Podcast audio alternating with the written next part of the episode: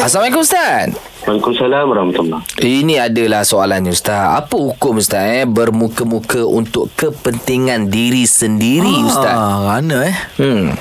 Hmm, baik. Bermuka-muka ataupun dalam dua muka kita Hmm. kata hipokrit kan. Dia you, uh, pergi ke puak ni dia uh, lain.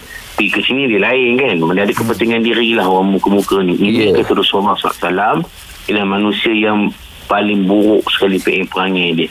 Hmm. Nah, sebab Nabi dia beritahu dalam satu hadis hadis uh, Sahih Muslim dia berkata apa? Inna syarran nasi dzul wajhain alladhi yati haula bi wajhin wa haula bi wajhin hmm. sesungguhnya manusia yang paling buruk dia perangai dia sejelek-jelek manusia ialah orang yang bermuka dua.